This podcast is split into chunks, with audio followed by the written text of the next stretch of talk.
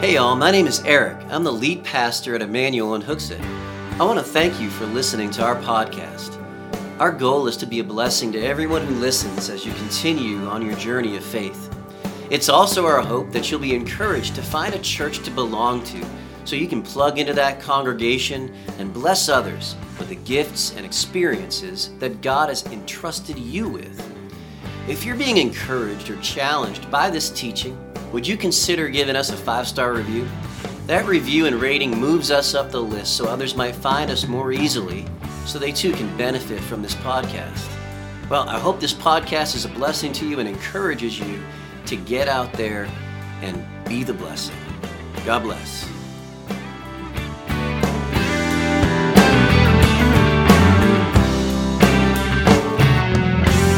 We're going to get into blessed are they that mourn. Blessed are they that mourn. So if you have your Bibles, your Bible app, um, if you're on Hooksett.online church, I think is what it is, uh, you can find the notes and follow along. We're beginning in Matthew chapter number 5, verse number 1.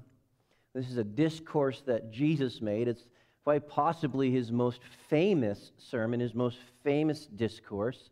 It spans a number of chapters. And it's essentially what we will discover and, and have talked about last week kingdom law. It's kingdom law. And so let's begin reading. And seeing the multitudes, he went up on a mountain, and when he was, and when he was seated, his disciples came to him. Then he opened his mouth and taught them, saying, Blessed are the poor in spirit, for theirs is the kingdom of heaven. Blessed are those who mourn, for they shall be comforted. Blessed are the meek, for they shall inherit the earth. Blessed are those who hunger and thirst for righteousness, for they shall be filled. Blessed are the merciful, for they shall obtain mercy. Blessed are the pure in heart, for they shall see God. Blessed are the peacemakers, for they shall be called the sons of God. Blessed are those who are persecuted for righteousness' sake, for theirs is the kingdom of heaven. Blessed are you when they revile and persecute you and say all kinds of evil against you falsely for my name's sake.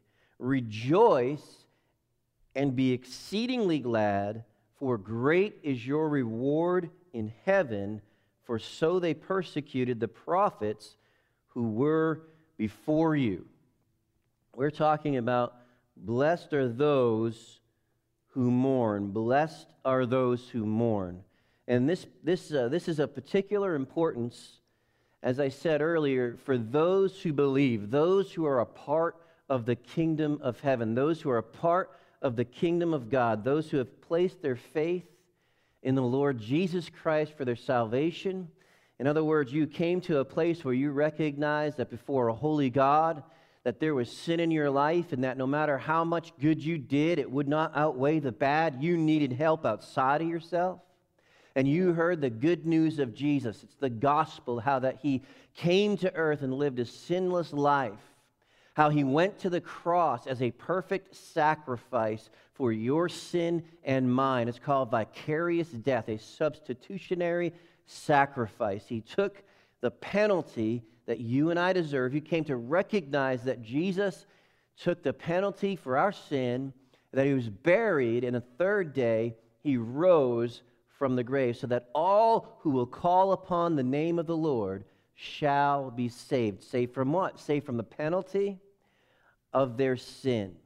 Saved into the family of God. Born again and made a citizen of a heavenly country. That's how the Apostle Paul describes it. It's a big deal and it's awesome. And if you are part of the kingdom of heaven, a part of the kingdom of God, a child of God because you've trusted in Jesus, this is good news for you. This is kingdom law. This is kingdom rule. This is how those of us who are believers should be living in this present age.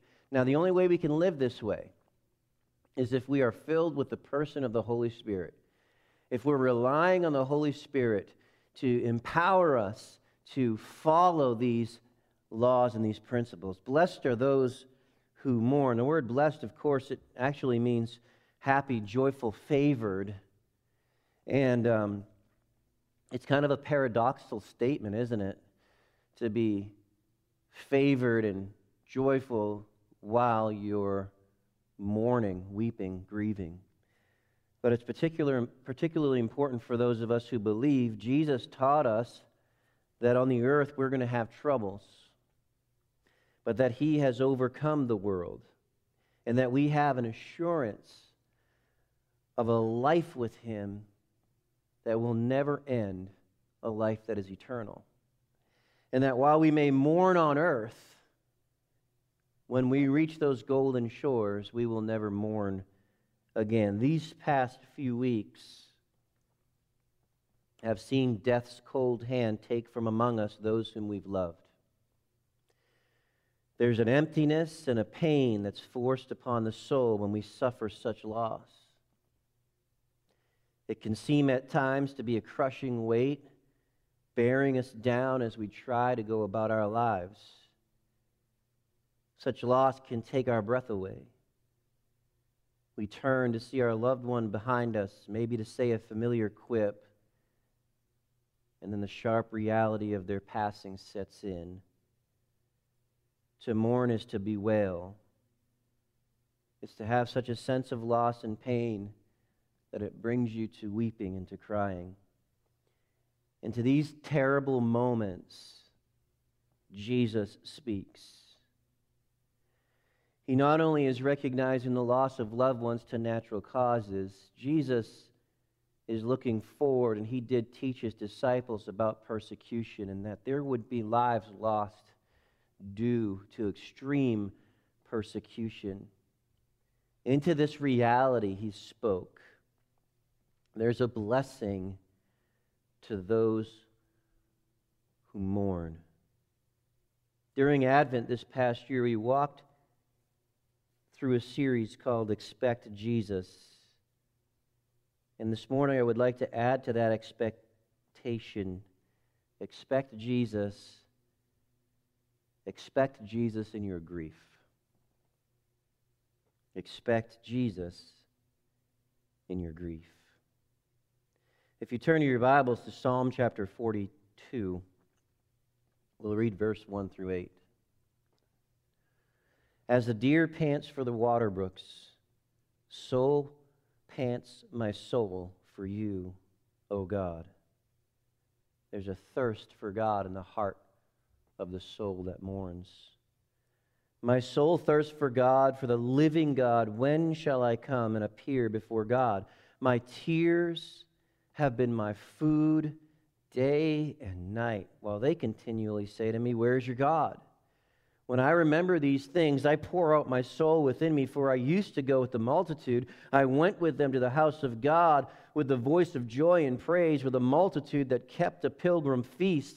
Why are you cast down, O my soul? And why are you disquieted within me? Hope in God, for I shall yet praise him for the help of his countenance. O my God my soul is cast down within me. Therefore, I will remember, I will remember you from the land of Jordan, and from the heights of Hermon, from the hill Mizar. Deep calls to deep at the noise of your waterfalls. All of your waves and billows have gone over me. The Lord will command his loving kindness in the daytime, and in the night his song shall be with me a prayer to the God of my life. the Lord will command his loving kindness in the daytime, and in, in the night his song shall be with me.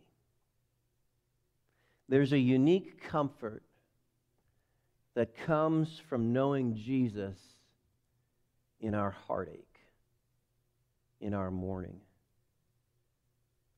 There's the potential during those times in our lives where sorrow seems to rise up and overwhelm us. There is the potential for the Holy Spirit to help you breathe again, even in your pain and in your loss. There's the potential of realizing his presence in such a way as perhaps never realized before. And so, what can we learn from the passages of Scripture we've just read? Number one, we learn this grieve, grieve. We must learn to allow ourselves to sorrow. There are many today who would rather not allow their emotions an outlet. Last year, we did a sermon, it might have been the year before, I forget now. We did a series called Emotion Commotion. And there are generations that would repress their emotions and not allow their emotions a healthy outlet. And then there are generations that say our emotions are a free for all, express it anywhere, everywhere, and both sides are incorrect. The emotions should be in control, they should be re- revealing things to us, and they are a gift from God. And the emotion of grief is a gift from God to allow you an outlet to express your pain and your sorrow. And so, number one, I want you to do this. If you're going through a heartache, maybe it is a, a loss of a loved one. Like I, I know that Seal is experiencing a loss of her husband. You know that Charlotte Zemont just passed away, and some may be watching online even now. I want to encourage you to grieve, experience the sorrow. Give outlet to your pain. And then I want to challenge you to do this encourage yourself by looking within and asking the questions that the psalmist asked Oh, my soul, why are you cast down within me? Hope in God. Hope in God. Cry out to the Lord. Bring your sorrow and your questions and your anxiety and your grief to Him. Bring your mourning to the feet of Jesus. He understands you uniquely. In fact, Jesus came to earth so that we could know him in a human way. He suffered temptation and trial and loss.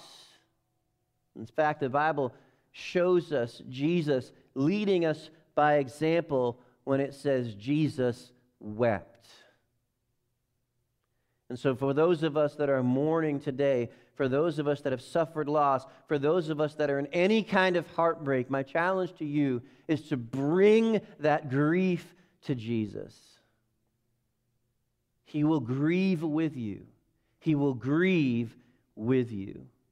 If you're a believer today, know this that the very grief, the very heartache, the pain in your chest that you are feeling from the loss he is feeling intimately with you, for the Holy Spirit dwells within you.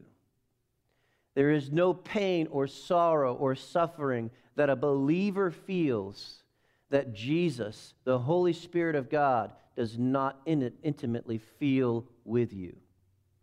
And there is comfort in that. We come to the Lord, we bring our questions, our anxieties, and our sorrows to Him. In the book of Lamentations, chapter number three, I want to take us to Lamentations, chapter number three. Lamentations is an entire book in the Bible that is a lament, it is an expression of mourning, it is an expression of grieving. In the case of the nation that this book was written for, their loss was due to their own failing but it can teach us whether we've suffered loss because of our own failings or we've suffered loss because of the natural course of life. It gives us an intimate look at the presence of God in the, in the circumstance of mourning. So we begin reading in verse number 22 of chapter number, number 3. Though the Lord's mercies, through the Lord's mercies, we are not consumed because his compassions fail not.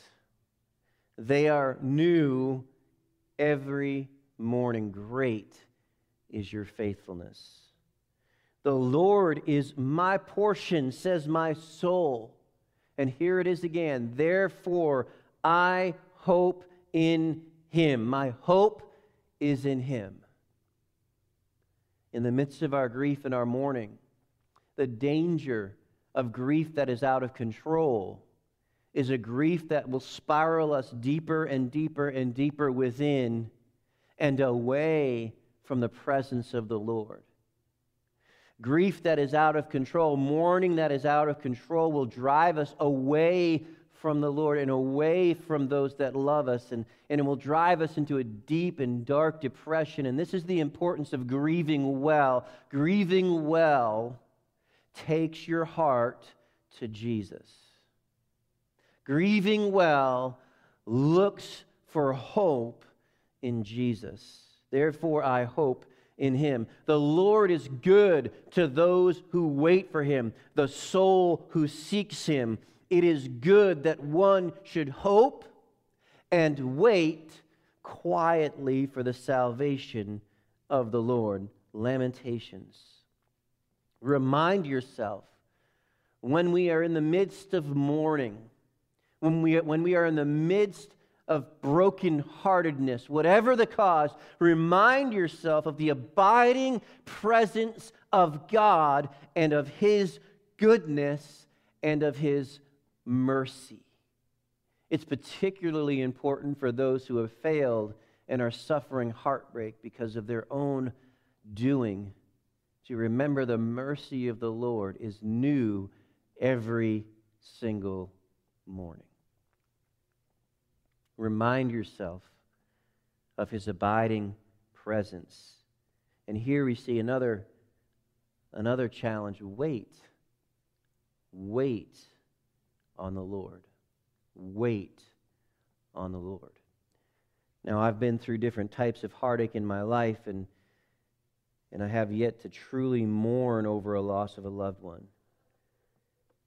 But I know that one day I will suffer that loss, and I will need to practice what I'm preaching here. I will have to wait on the Lord to see my loved ones again. But my loved ones know Jesus. And because they know Jesus, I know that there will be a happy reunion with them one day. I know that beyond doubt. I know that beyond doubt. There's comfort of hope for those who believe hope of seeing our loved ones again, hope for life to begin again, hope for the presence of Christ to accompany us, accompany us in our grief, when our hearts are weeping, when our souls are breaking. Wait on the Lord. Say to your soul, hope in the Lord. Remind yourself of his faithfulness, of his presence, even though you may not yet sense it. Be patient and wait for the presence of the Lord to overshadow you. He is there. Turn in your Bibles to 2 Corinthians chapter number 1. 2 Corinthians chapter number 1. We'll read verses 3 through 5. Blessed be the God and Father of our Lord Jesus Christ, the Father of mercies, and hear it, the God of all comfort. He comforts us in all our tribulation, that we may be able to comfort those who are in any trouble with the comfort with which we ourselves are comforted by God.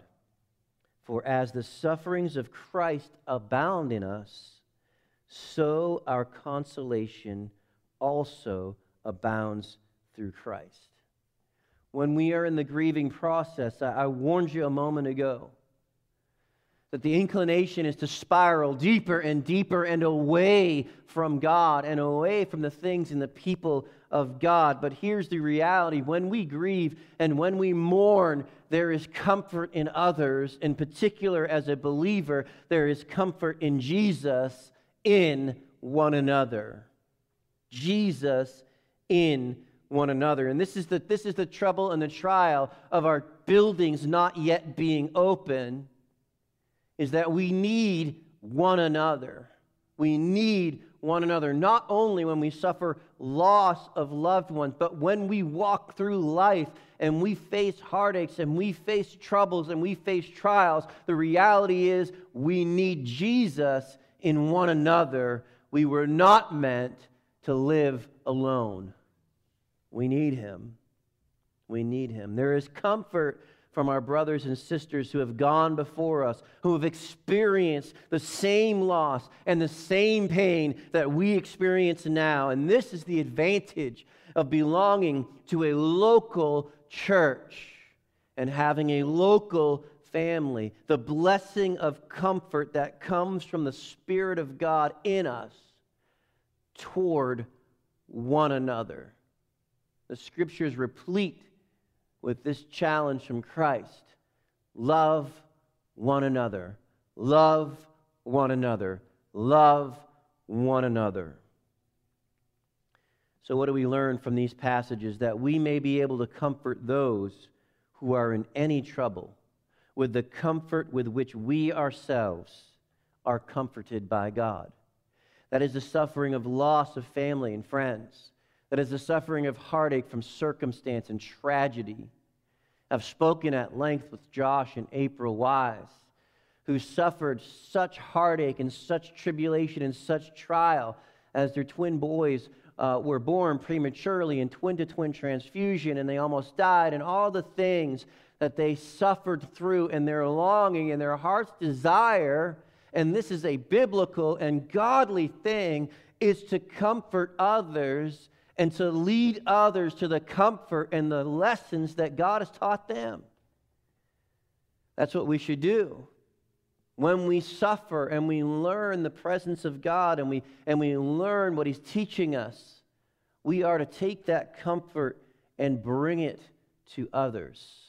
That should be your heart's cry, Christian. Those of you that have gone through pain and come out on the other side Yes, there's a celebration that you made it and you arrived and you, and you, and you didn't give up and you, and you have, still have hope and your faith is intact. But listen, that's not the end of it. You're now supposed to take that comfort and bring it to others and to share the comfort that God has given you with others. Again, the beauty of belonging to a local church is that connection that you have with one another. Even during this impossible time, church, can I challenge you to comfort one another with phone calls, uh, video chats, text message, physical notes? In fact, you can go to another if you feel the need and keep a social distance and still look at them in the face and love them well. If you've suffered the loss of a loved one, consider reaching out to those who have recently lost their loved one and sharing the comfort that God has shared with you. You know, the Bible tells us this weep, weep with those who weep, weep with those who weep. It's not comforting to tell somebody, suck it up if they've lost a loved one. It's not comforting to try to give them all the answers. Sometimes it's just coming alongside them and saying, I know how you feel. I know how you feel. God is with us weeping right now. Jesus wept. Weep with those who weep. Bring the comfort of your presence and the presence of the Spirit into the presence of those who have lost loved ones.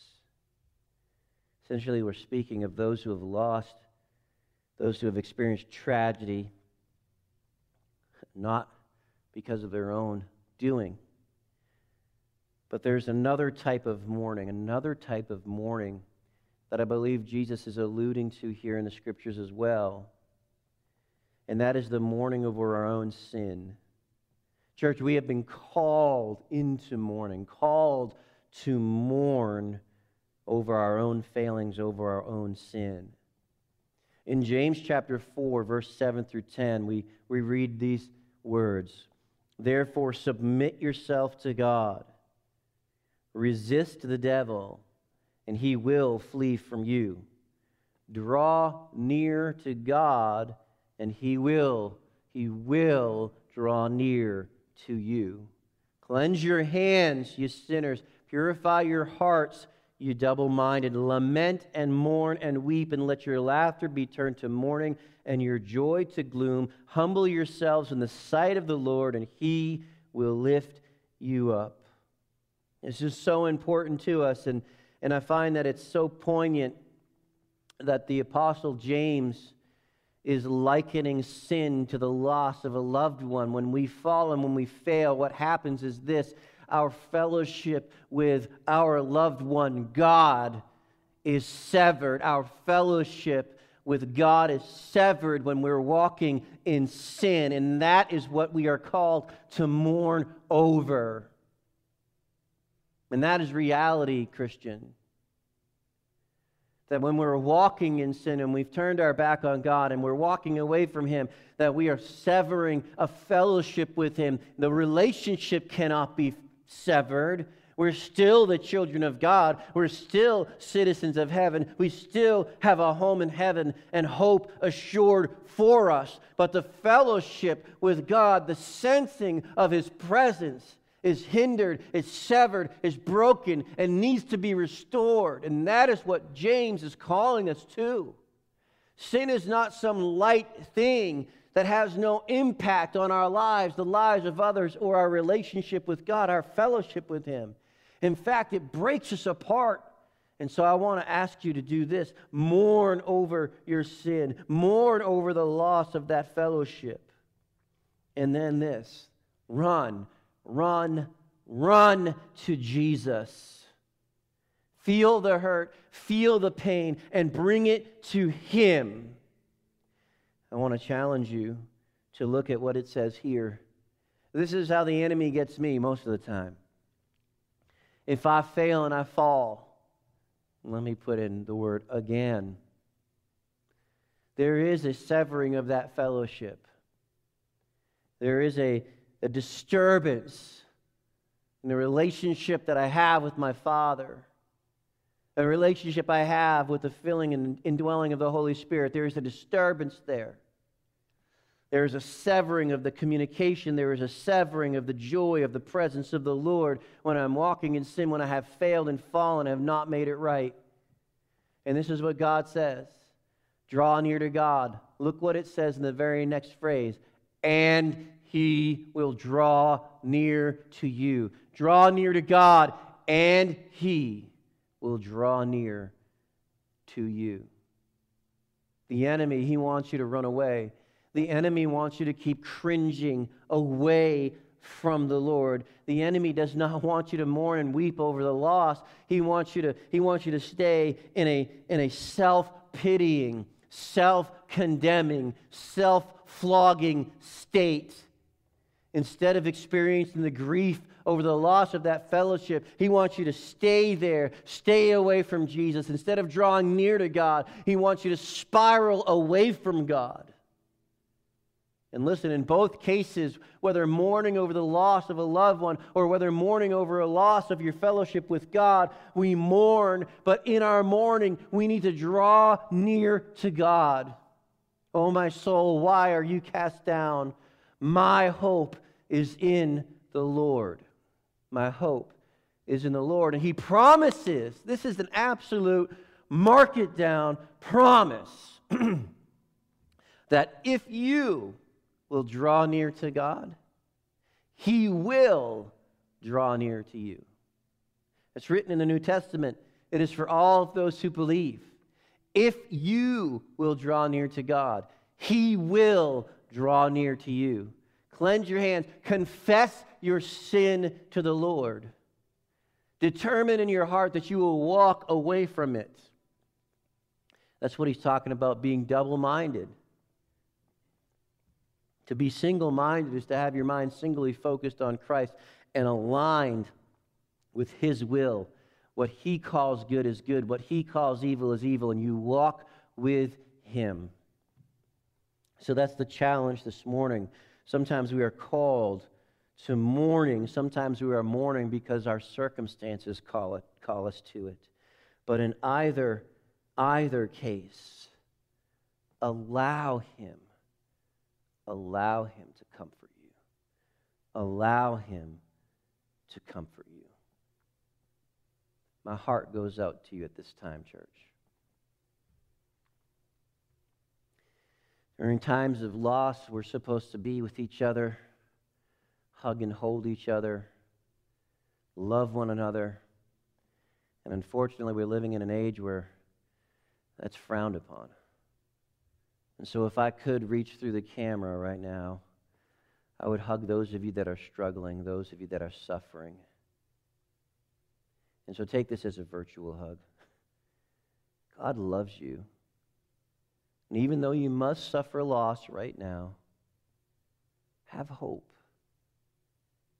and wait patiently for the mercy of the Lord to fall upon you and the compassion of God to surround you.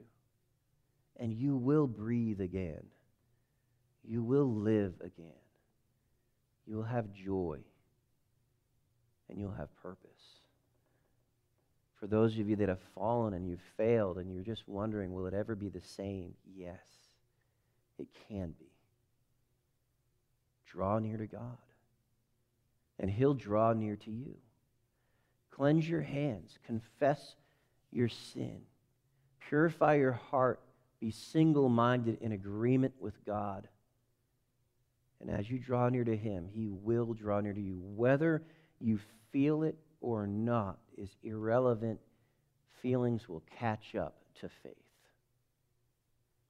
And finally, if you're here this morning and you have never placed your faith in Jesus Christ as your personal Savior, there is no better decision you could make for your entire life than to place that life in the hands of Jesus. There's no better decision you could make than to approach God in humility and say, God, I am a sinner by birth and by choice. And I recognize that Jesus died a perfect, sinless man, died on the cross for my sin and rose from the grave so that if I will call upon you, I will be forgiven, I will be cleansed, I will be given a new life, I will become a child of you, I will become a citizen of heaven, and the Holy Spirit will indwell me. And God, Father, I call upon the name of Jesus to be my personal Savior. I offer him as a sacrifice for my sin, as he willingly went to the cross to be. And I claim the gift of salvation for once and for all. In the name of Jesus, you should pray. I hope that you'll do that. If you do that, there's a place on Facebook at the top of our page, pinned to the top, that's connect with us. Hit that link and check the box that says you trusted Jesus today. Now, if you did it last year, not the case today. If you're on church online, there's a spot right there where it says, I trusted Jesus as my Savior today. I hope that you'll share that with us. That once and for all decision to trust Christ and to have Him be the Savior of your eternal soul, that is the best thing that will ever happen to you. Matter of fact, one of our dear ladies here, she I think 70 years old, it was a year before last that she started coming into our church, a guest of one of our members, and she used to sit in the front rows here. And uh, she said, This is the best thing that has ever happened to me in my entire life. And she lived, uh, and she, she's still living. And matter of fact, she's helping in our food pantry. She has lived a lot of life. But placing her faith in Jesus was the greatest thing that she has ever experienced. I hope that you'll do it. I hope you'll do it. Now, church, I, I made an announcement on, on Facebook uh, um, Friday or Saturday. And I understand that I was watching the conference where President Trump talked about churches being open right now and churches being essential. I couldn't agree with him more on the essential nature of church. And so stay tuned. We're hoping that our governor um, will recognize the comments made and will re- review the CDC document and will provide guidelines. Now, I understand. There's a lot of arguing on Facebook going on right now about the constitutionality of what our government has done, and I get it. But whatever we want to, listen, whatever we do, we want to do well and we want to do wisely. We want our community to have the proper perception of our church. We want them to understand that we care for them we care for their well being, at the same time, honoring God and His directives. And so pray for me, pray for the rest of your leadership as we navigate this going forward, that we would do what would please God, and that the perception of our community would be Emmanuel loves them well. Pray for us. It is a difficult, difficult time. I would challenge you that when you're online, to esteem one another more highly than you esteem yourselves. To let your speech be with salt, always with grace, that you may know how you ought to answer every man.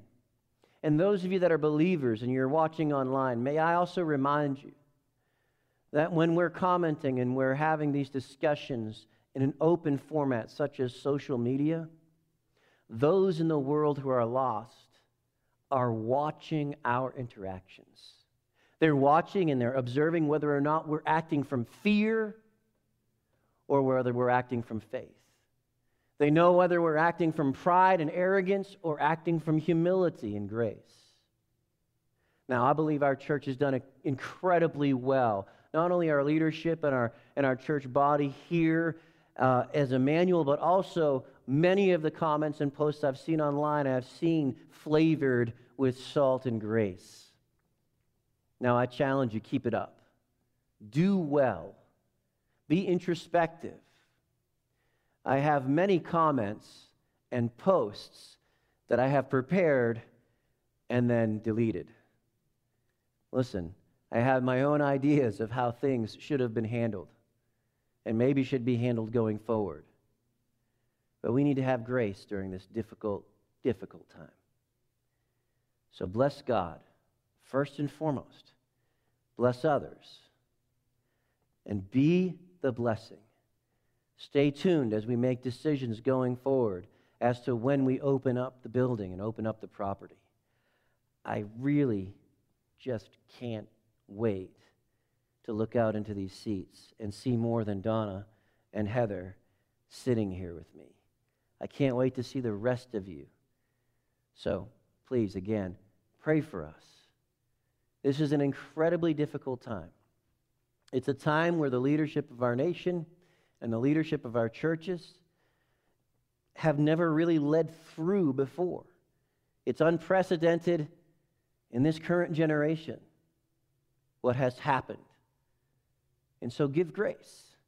Give grace. That's all I have. Lord Jesus, we come before you this morning, and I thank you for the opportunity that I have to bring your word to your people. And I pray for those who are struggling, Lord, with loss. I pray that you would comfort them in a way that they could, they could feel your presence, Lord, in a tangible way. Let them know that you weep with them, that you grieve with them. Remind them as they, as they struggle to look to Jesus, to look to you. Father, for those that have struggled with, with um, loss of their own making, sin has come in and stripped them of their joy and of their fellowship with you. I pray they would cleanse their hands and purify their hearts, and that they would draw near to you, knowing that there is a promise that you will once again draw near to them. Lord, blessed are those who mourn. Blessed are those who mourn. I pray that we would indeed be comforted by your presence in a way, perhaps, that we have never experienced before. In the precious name of Jesus, I pray. Hey, all, thanks for listening to this podcast. If you'd like to know more, please go to our website, emmanuelhooksett.com, where you'll find helpful links and resources, and where you can contact us directly. That web address again is emmanuelhooksett.com. Bless God, get out there, and be the blessing.